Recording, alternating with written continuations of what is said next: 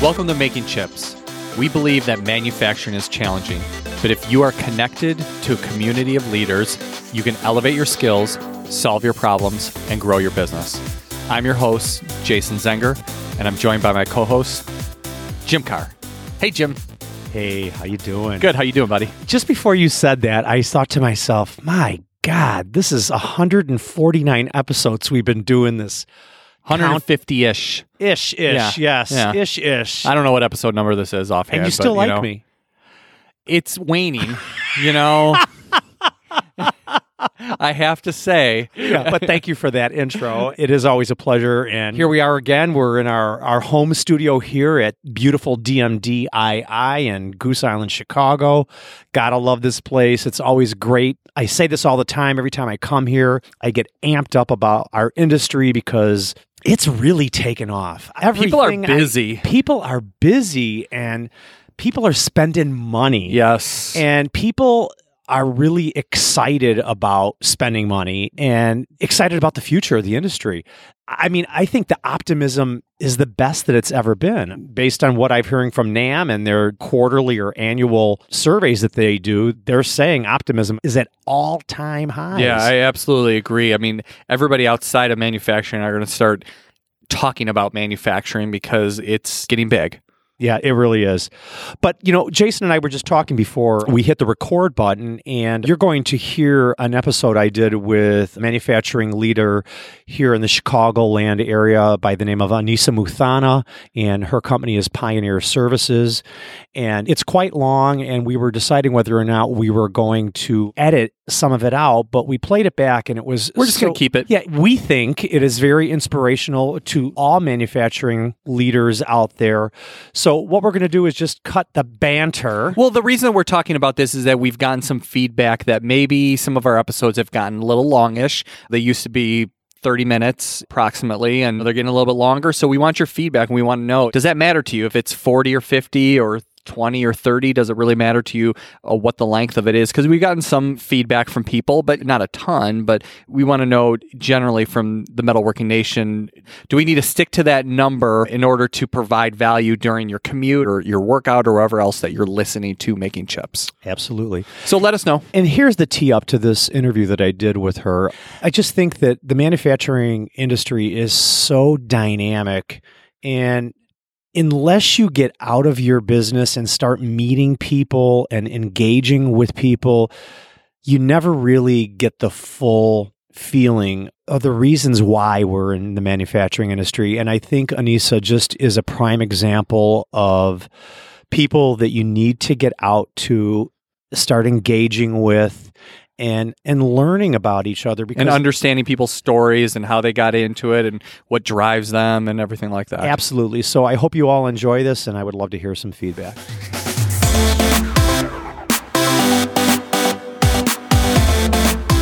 Hello, Metalworking Nation. Jim here. I am thrilled to bring you this interview today with a stereotype destroyer. And she is just absolutely more than I anticipated. And I'm really happy to bring her to the Metalworking Nation and let her tell her passionate story about manufacturing. I don't believe I've ever talked to anybody who has been more passionate about the industry than Aneesa. Aneesa Muthana, please welcome to Making Chips. Hi, Jim. Thank Hi. you very much for having me. Oh, you're very welcome. It's absolutely our pleasure to have you here and tell your story. So, currently, you are the president and co owner of Pioneer Service Inc. in Addison, Illinois. That's correct. Tell us a little bit about your story and where it all started from. Started at the prime age of 11. 11 years old. It's, Share uh, with us how that started. Was your dad in the industry? Was your dad working here at Pioneer? No, my parents both own M&M Quality Grinding in Chicago. Okay. It started in Elk Grove Village, 190 Crossen Avenue. I should know where that's at. My business is in Elk Grove. Yeah, that was 1981. Don't do the math because you'll know my age. Okay. I promise I won't. So, yeah, at age 11, my father opened up a machine shop and he needed cheap labor. So he looked at my brothers and said, okay, guys, you each get a centerless grinder. So they started grinding bars. back in the 80s. Wow. And he gave me sandpaper and told me to sand down some desks. I Some desks. yeah, he bought. He didn't want you on the machines. He wanted you on the desks. No, he loved that I was very organized at a very young age and I was a clean freak. So he did that to me. He gave me desks. Came from an auction. He had machines and he had desks. I was in charge of the desks. And so I sanded down desk after desk and I went back to him and I said, okay, I want to grind bars. And he thought I was crazy. And he said, you can't grind bars. You're a girl. And I said, I can do it. And so my brothers, you know, chuckled and no one took me seriously. I nagged and nagged and nagged until probably when I was around 13 years old. He had me cleaning out tanks. He had me sweeping. tanks. Oh yeah. Oh, Oh, I've done that what? before too. That is not a pretty job. It- especially in the mid '80s before they had all that technology. I know, I know how they used to be. You know, Jim, honestly, it was a dirty job. It was the a dirty stigma job. was correct back then. Yep. But I didn't mind it. I really didn't. I wanted to grind, no doubt in my mind. I wanted to be a grinder. I wanted to be my father's daughter. Okay. But it was the family business. It was supporting the family. Right. It was how we spent our time together. I loved it. I loved being on the shop floor. Whatever role he had me doing, I loved it. He had me in the office. He had me filing. I developed organization skills very young, very quickly. But at age 13, I said, listen, if I'm not going to get to grind bars, I'm not coming in. Wow. So he set up a ringer in the shop. So because I would answer phones and I would jump over bundles to go Answer the answer phone. the phone at age 13. And this is, you know, after school and you Right, know, I understand. school. Although he did take us out of school every once in a while. but for the most part, I loved grinding the bars and he allowed me to do that at age 13. And he stepped back and he was like, Oh my goodness. Cause of course, you know, simply it. rivalry. I wanted to be the best. yeah, I get it. I get that. It's a little bit of competition, right? I wanted to prove him wrong. I wanted to prove I can hang with my brothers. I love that. So you're 13, you're working in the family business, Mm-hmm. you're on these centerless grinders, you're coming in after school, you're Mm-hmm. spending the weekends there with your brothers, your siblings, your parents. How did you make this transition to where you are today? So bring me through the timeline. Sure. Back in 1993, basically three of the top 10 customers were mine. At M&M. at M&M. I was in charge of receivables, payables, payroll. I was the only signer on the bank accounts at age 23. Wow. I loved what I was doing, but I realized I never wanted to be a partner. I never wanted more than what my brothers had, but I realized that even if my brothers and my father and my the people in my family took me seriously, the shop guys didn't. The truck drivers didn't. The suppliers didn't. They would always go over me into whether talking to one of my brothers or my father and always tested and called me a princess and daddy's little girl. Right. And I didn't mind it at first, but then when you want to be taken seriously, I just felt that that was not going to happen there. And so you had an opportunity. my uncle was in my ear. He went into business with a few people in 1990 for Pioneer, and he was actually competing with my family at one point in bar On bar grinding. grinding. Okay. Mhm. And he was Brown and Sharpe screw machines, Okay. centerless grinders. Sure. And he basically said, "Come on this side." And So you I went said to no. work for the competition? What I did was, I Well, was I mean, help- really, it kind of was, but at the end of the day, it wasn't because it was still. he was a competitor of my dad's, no doubt about it. So I came and I gave him two conditions. First condition was he'd be my silent partner and I would run things. My uncle was a machinist. He wasn't a businessman. He was a machinist. He was one of the best machinists you'll meet. Mm-hmm. You know, he was in his 40s and the drive was no longer there for him to run the company. Right. And he wanted me to come on board and he knew so he could was he the sole owner of. Pioneer at time? Yes. Okay, so I would not have wanted come. you to come on as a silent partner, No, he wanted me to come on and run the shop. He Okay. wanted me to run the company. and he would be the silent partner. And partner. I told him that would be my condition with two conditions actually. Number one, that he would be a silent partner. Him and his wife were my partners. okay, And also, we would not do any bar grinding. We would Oh, so only you do wouldn't be- bar grinding for our own needs, Okay, which was required because a lot of times, you know, as a screw you're not going shop, to get the size not- diameter right. Yeah. and it's cheaper to do it internally Right. with the overhead versus getting it from the outside, Sure. even if it's from my family. and plus you've got control over it too. Absolutely. So he agreed. He So- he had no problems with that because the company was very. It was on the verge of closing. He was not doing well at that time. He so had one he customer. Mm-hmm. had a great skill set and he knew his craft very well. He just didn't know how to run a business all that well. Is that right? That's right. And it wasn't something that he wanted to do either. you know what I he mean? Didn't, he wasn't passionate about he it. wasn't passionate. And then it would have been too many chiefs and not enough Indians if it was me and him. And in all honesty, he would have stayed. He would have run the company with me side by side. Mm-hmm. But because I left the dynamics of a family business, I wasn't going to go into the same dynamics. And I wasn't going to have to prove myself and butt heads with people and they're going to go over me to my uncle. I already lived that for so long. Right. You know, I literally would walk into the shop and guys would whistle. These are the guys that I were signing their checks on. And so I Boy, was has the culture changed. Yeah. Yes, oh, it- it, absolutely. certainly has. So that's 93. You come on. Mm-hmm. What was the first call to order that you had to do? Pricing. We had one customer. Higher or lower? You had to Oh, go up or oh, down? Oh God, up. Up. Okay. We Well, obviously up. you were saying they weren't Yeah. doing well. They weren't doing well. We had to be competitive with new customers. They had one customer at the time. Wow. Maybe two or three very small customers, but one major customer. you know, that that's very common dictated. in very small manufacturing companies Oh, around yeah. this country, though, especially back old school manufacturers because I know at Carr Machine and Tool Mm-hmm. for many, many years, we were dependent on one major customer for two decades. Yeah. And you just can't do that. It's a dangerous situation to, to be in. As far back as 2010 and 11, we had a handful of customers that dictated basically what we were doing. But back then it was just one customer. So I went through the ThomasNet. I knew enough about the ThomasNet and I was calling on customers that I was providing parts of bar stock from M&M. And obviously, we were competitors, so they didn't want to give us business. So I went out of my comfort zone.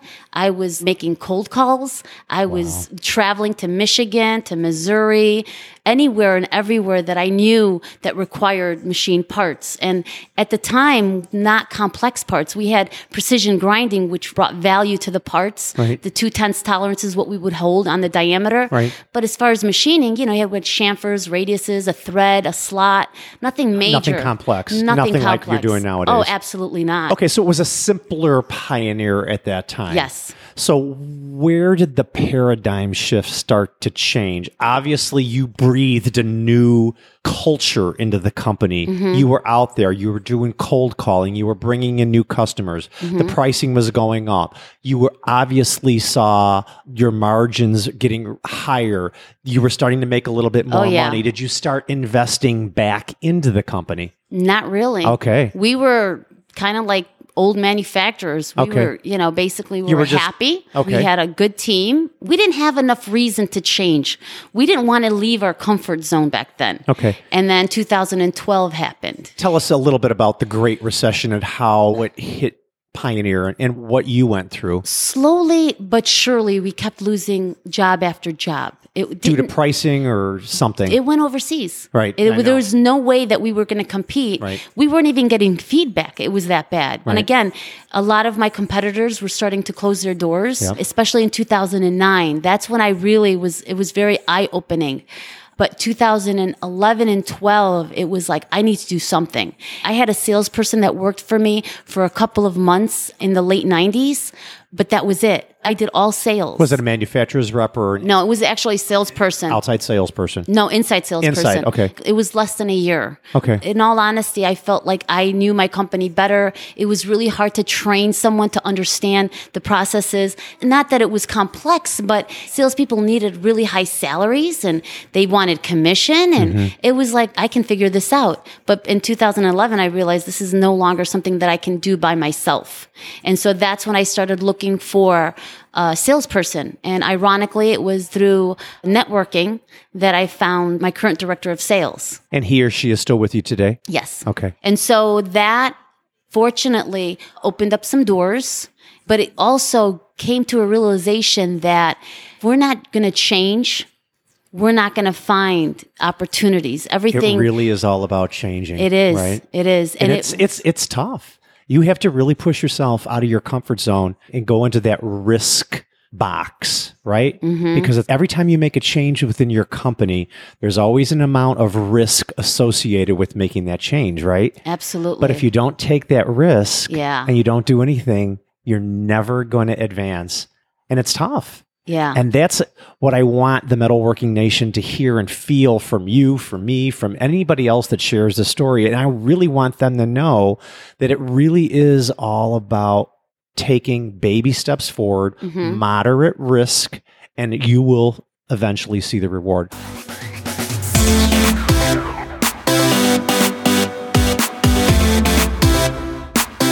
Jim, the East building has four pavilions. Tell me what these pavilions mean to you. EDM, Electronic discharge machining. quality assurance. You guys make quality parts? Absolutely. And that's a big deal nowadays, too, because everyone can machine parts, but not everybody can machine a quality part. How about controls and CAD CAM? CAD CAM is it, man. We use Mastercam in my shop. There's many, many other manufacturers, quality manufacturers of CAD CAM systems. That And there's going to be more this time around at IMTS. very well represented, I'm sure. And then the last pavilion is components, cleaning, and environmental. Environmental, another big thing. Got to keep a your lot, shops clean. A lot of your big OEMs won't even do work with you unless you're on ISO 14001, which is an environmental certification. So Eat off that floor. You got to eat off that floor. You got everything's got to be 5S to the hilt. Place has got to look good. But uh, I'm telling you right now, If you want to find out about this stuff, go to imts.com. IMTS early bird pricing is before August 10th, September 10th through the 15th. Mark it on your calendar now.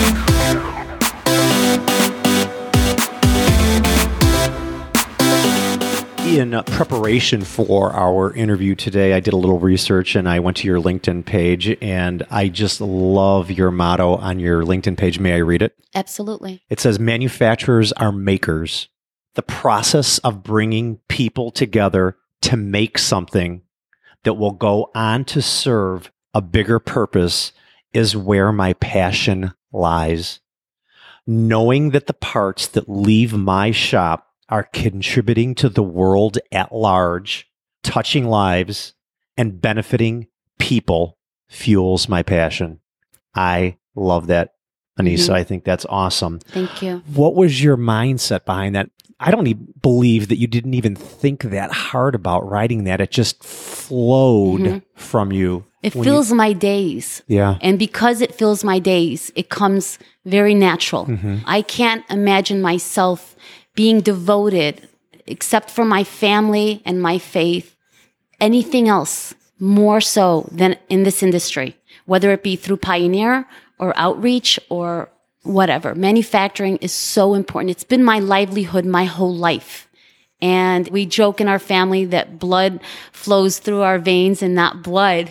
I'm sorry, oil. I was just going to say, I knew, I knew what you were going to say. Yeah. oil. You know, I The think- hydraulic oil, yeah, like the- the spindle oil. Yeah, absolutely. Cutting oil. cutting oil, grinding oil, every all, every types of oil. Right. But it's who we are. It's what we do. It's what I feel. I joke about it outside of Pioneer, and sometimes I feel like there's something about being in manufacturing that gives us a different way of thinking. Not that we're smarter or anything like that, you know, by any means, but I feel like when you think about and appreciate what manufacturers do, and I think it's a responsibility for us as mm-hmm. manufacturers to deliver that message and make people understand and appreciate what a maker is because not everybody needs to work in manufacturing, but they should know what it's about. Mm-hmm.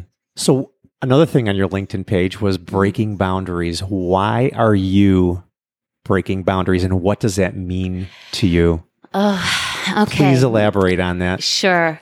So breaking boundaries is everything from walking my shop floor and seeing it being clean and organized. That's breaking boundaries. To hiring anyone and everyone from the United Nations. You know, you see every Diversity. age diversity. And when I think of great thing. diversity, absolutely it is. And when I think of diversity, I don't necessarily think of different backgrounds as far as race, religion, even age. I think of perspectives.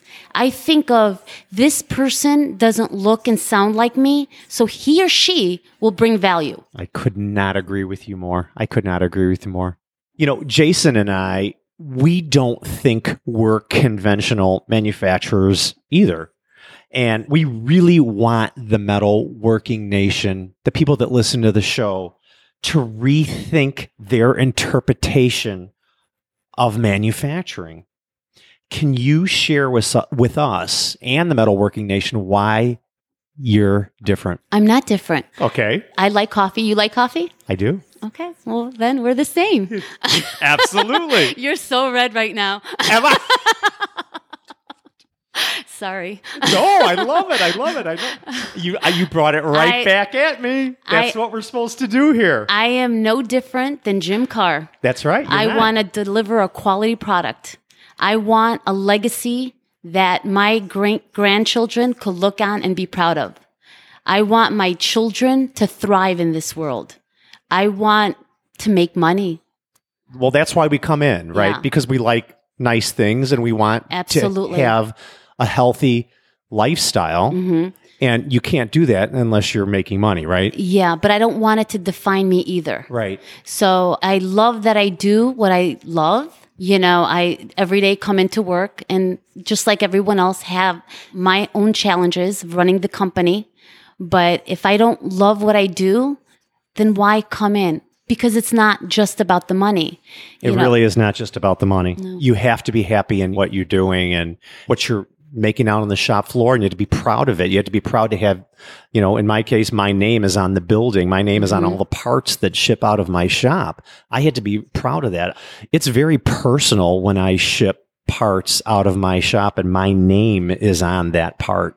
So absolutely. it really it really is. So what are some of the key things you've learned about being a successful business owner? And did you have any aha moments that have really made sweeping changes within your company?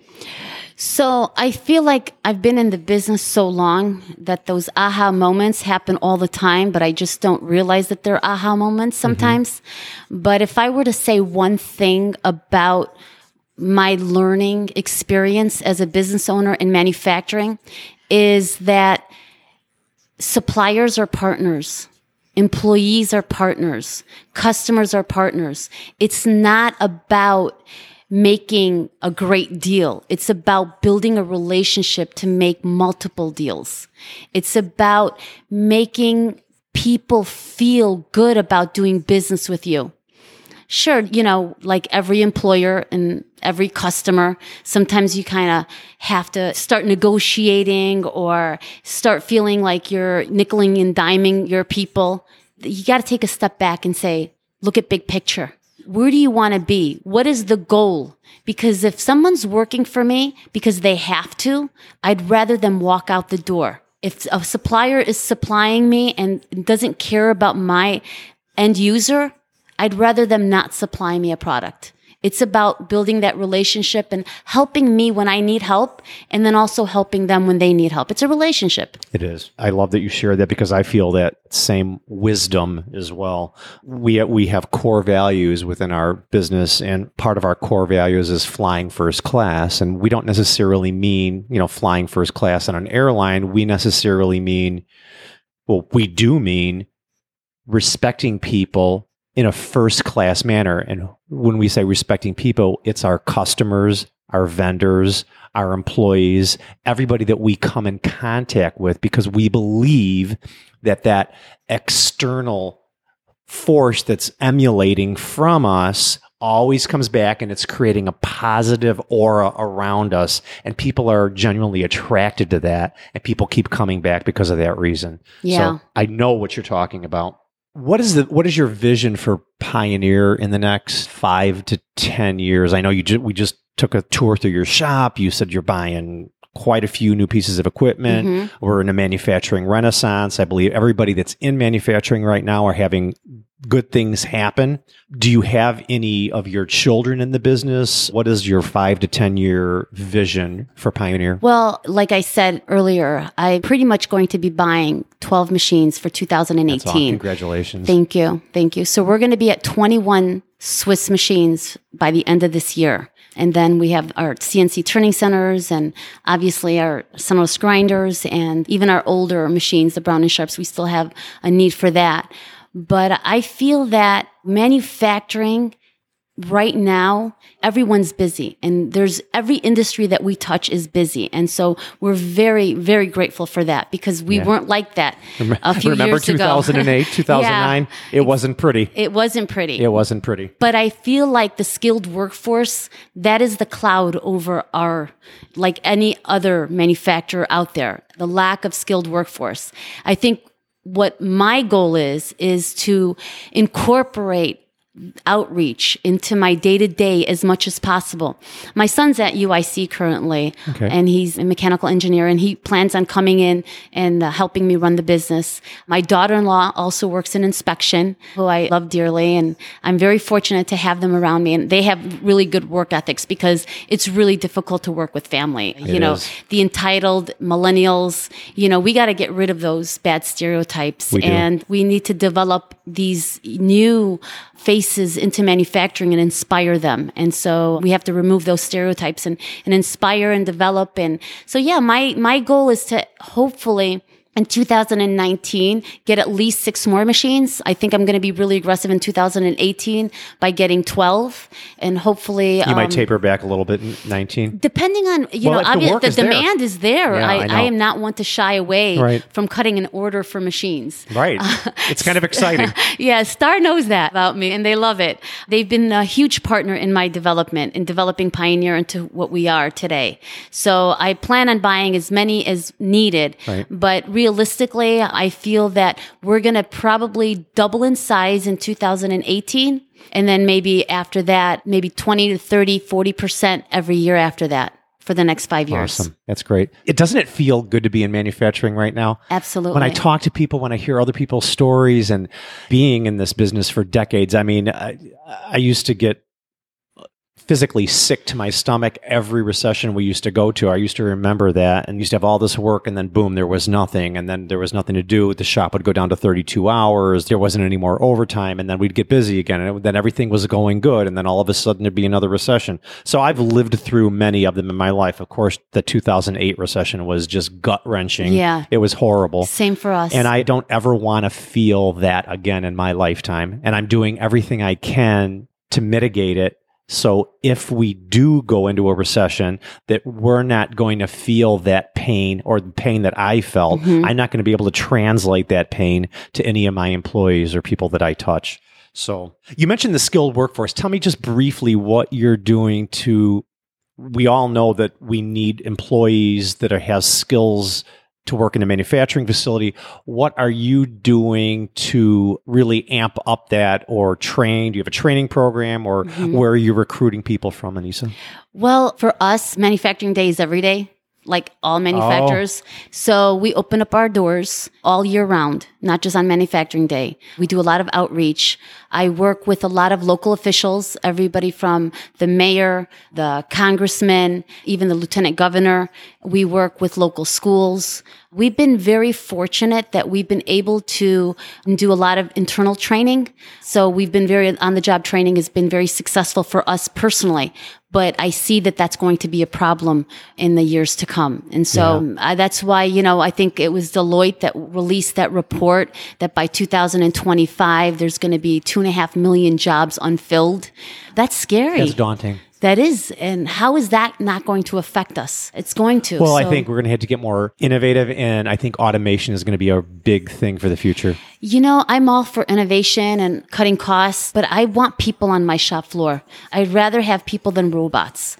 I'm not saying that not to have robots, but I'm just saying there has to be, we have to have that people touch because otherwise, what's manufacturing but machines? Right. It's uh, manufacturing's people, it's It is. skills, and that's where I want to go, and that's what I want to develop. And it doesn't matter if they work for me or someone else, but I feel like again, going back to what I said earlier, as manufacturers, we have a responsibility to educate the people outside of manufacturing to realize what value we bring. Mm-hmm. And when we do that, they want to buy American products. We're going to keep them on shore. It's going to help us develop not only the skilled workforce, but the demand that we didn't have back in 2009, 2008. And so it's important that that full circle is every aspect is touched. And I think that through that, and you know, I go to a lot of events and I've been part of a lot of outreach programs. And what I find to be so intriguing is that when people are educated about manufacturing, that sparks a passion for it. You know, it could be engineering and then for, through that it goes into production. It can be STEM events, it can be local events, it could just even have a school tour and have these, you know, students come in through your shop and see what the process of making something is about. Right. Well, you, you have to stimulate their minds so they can see what the potential is within the industry. Mm-hmm, That's what it's at a young age. At a very young age. I believe that by junior Middle high school. is too late. You know, when you ask your child, he or she are usually six or seven years old. What do you want to be when you grow up?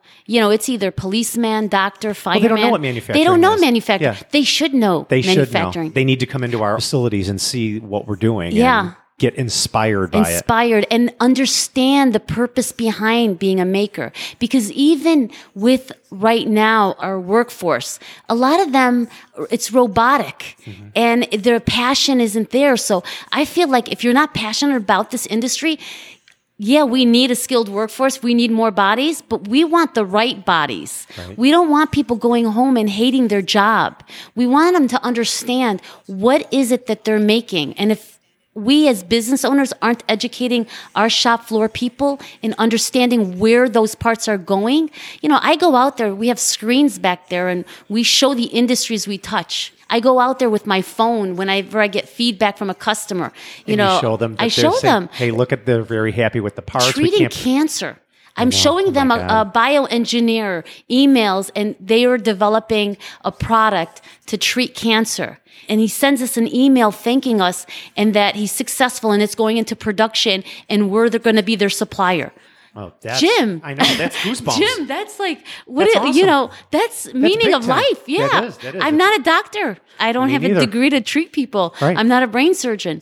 But this is as close as it's going to be for me. Right. That's and awesome. the people that are involved in doing that should also feel that reward. And if they're on the shop floor, just because they don't have a computer in front of them, they deserve to know. They do. I could not agree with you more. Aneesa, like Carr Machine and Tool, you're members of the Valley Industrial Association in Geneva, Illinois, and you recently were the recipient of their Spark Award for Community Outreach. Can you tell me and the Metalworking Nation what Pioneer is doing as a community outreach advocate and share with us some of the highlights of that evening? Yeah, that evening was amazing. I have I to heard. thank Kathy Gilmore. Uh, she's just doing a phenomenal job at VIA, and I'm proud to be on the board. It, Yeah, she's a special person. She is a very special person, and she's a good friend of mine. What we're doing, what I'm doing from Pioneer Service, my team and I, we're going into schools. We're talking about our careers. We're opening up our doors. We're letting people in. We're talking to politicians. We're working with nonprofit organizations that are developing programs going back to breaking boundaries. Uh, WorkNet DuPage is working on, and they're very involved in removing that stigma as well of manufacturing and other male dominated industries. And so we're introducing this industry to people that would not necessarily see it. And we're also educating the educators and we're educating the parents because it's it, it very important. It is The important. parents are one of the biggest influencers, right? They're, they are the influence. Right. They're they're the ones that are flipping the bill for tuition Right. when there's jobs down the street, Right. and they don't them. realize. Yeah, and in to their defense, you know, my dad was in manufacturing his whole life, and I've been in manufacturing my whole life, and people on the shop floor were laid off. And so they don't want that for their kids. Mm-hmm. Exactly. The inconsistency of the industry, they don't want that for their kids. Well, that's what happened in the Great Recession. That everybody got laid off, and there was it was such a deep, long recessionary time that everybody that was skilled in our industry went to other industries like real estate Mm-hmm. Sure. or construction or whatever, and they saw that, and that's the image that they have of manufacturing. They don't believe that we're consistent Mm-hmm. in our workforce. Absolutely. And again, it goes back to us, and it's our jobs to educate those parents because the modern machining, modern manufacturing is different Totally. today. Totally different. Aneesa, we're just rocking through the time here. And in closing, we just have a few minutes left. And I always like to ask the people that I'm interviewing because you you have a lot of wisdom. You've been in the industry for many decades. Can you leave us with three bullet points of the most important things you've learned in manufacturing that will equip and inspire a current or future manufacturing leader? Just three? Just three. just three good ones. Good ones. Um, just three really good ones. Number ones. one, I would say get your hands dirty. Nothing is more valuable than hands on experience. And you could be working f- for accounting. You could be working, you know, as a salesperson. If you don't understand the processes of the company that you're representing, you're lacking for your mm-hmm. job. You're not doing your job well enough because that I feel like is a huge value and, and a personal value, not just for the company, but for you within. Another one is believe in yourself and get out of your comfort zone. Yeah. Embracing innovation, embracing relationships, building those relationships, and remembering that leadership is not feminine and it's not masculine. We oh, all Oh, a good can be leaders. And so find your niche and shine.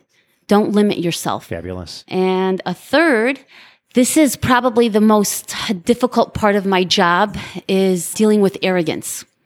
We're all guilty of it. We, you know, humility opens up doors and makes you go home and feel good about yourself and makes the environment such a good one to come to. And so when I look at my team, I want them to come in to work every day and love what they do. And if I have a chip on my shoulder, it's not likely they're going to feel that. And I'm going to go home feeling miserable too. So we all need to learn from each other, no matter who we are, no matter what positions we hold, whether it be, you know, again, going back to the stereotypes of entitled millennials or old white manufacturing. We got to get rid of that. And we have to embrace one another and work together to keep the business onshore. Aneesa, I have to tell you, this has been one of the best interviews I've ever done. You had more than exceeded my expectations of a manufacturing leader, and I'm proud to be here at Pioneer with you and learn your whole story.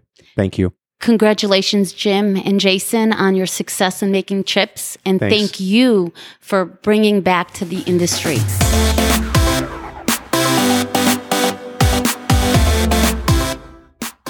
You know, Jim, that was a great interview. I've never actually met Aneesa. I would love to meet her. So, Aneesa, if you're listening, let's reach out. Let's have lunch. I'd love to meet you. And there was a couple things in the interview that I'd really like to, you know, maybe dig a little deeper and, and really understand. um, Let's dig. Get your shovel. from her perspective. But her statement about us all being the same, I think that that was very impactful. And then also her statement about it being every day is manufacturing day at her shop. I think that that was impactful. The doors are always open. She's always welcoming students and politicians and whoever else to come in there and talk about manufacturing to see what they're doing, to see the progress that they're making and how they're growing their business. And I'm just imagining in my mind this 12, 13 year old girl running around running grinding machines and answering the phones and all that kind of stuff. And I've got my daughter, I don't even know if I should talk about this live. I'm making chips. My daughter going to be starting at Zenger's this summer. She's going to be working a day a week and just, you know, answering the phones and welcoming customers and just, you know, kind of getting used to the business a little bit just to kind of develop that work ethic like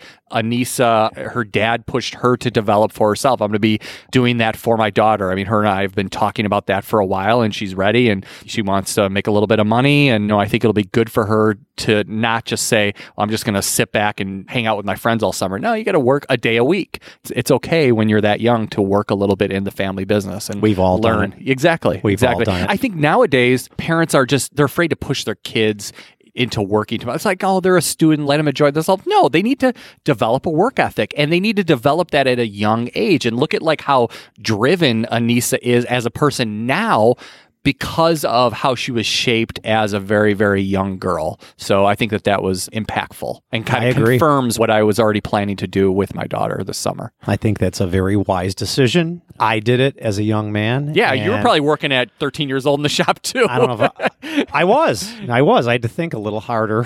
It was a long time ago. It was a long time ago. And you know, my kids It was like 70 years ago, right? how many? It feels it feels like it, let me tell you. Get out your Addy machine, Jim. yeah, I, you're right. I'll tell you, it seems like 70 years ago. But yeah, it's good. And my kids came to work for me as well. And there's nothing wrong with it at all. It does shape you. I think that's a really good word. It, it shapes you as a, a person and an individual. And it makes you more aware that to spend a dollar, you got to make a dollar.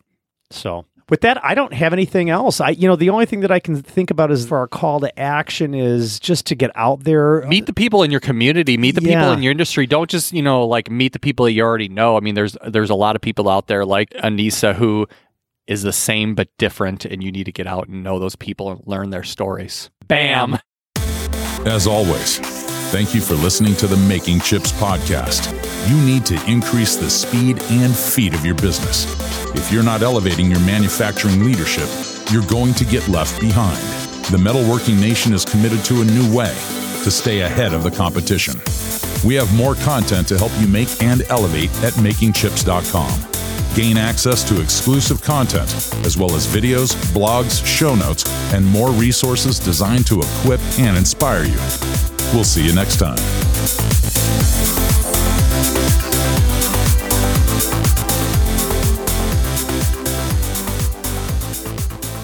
I think it, I Wait, think- is the halo still over my head? well i don't think that's ever been there but I, I maybe need a little vacation from you but you know no i'm just We need a retreat, is what we need. yeah maybe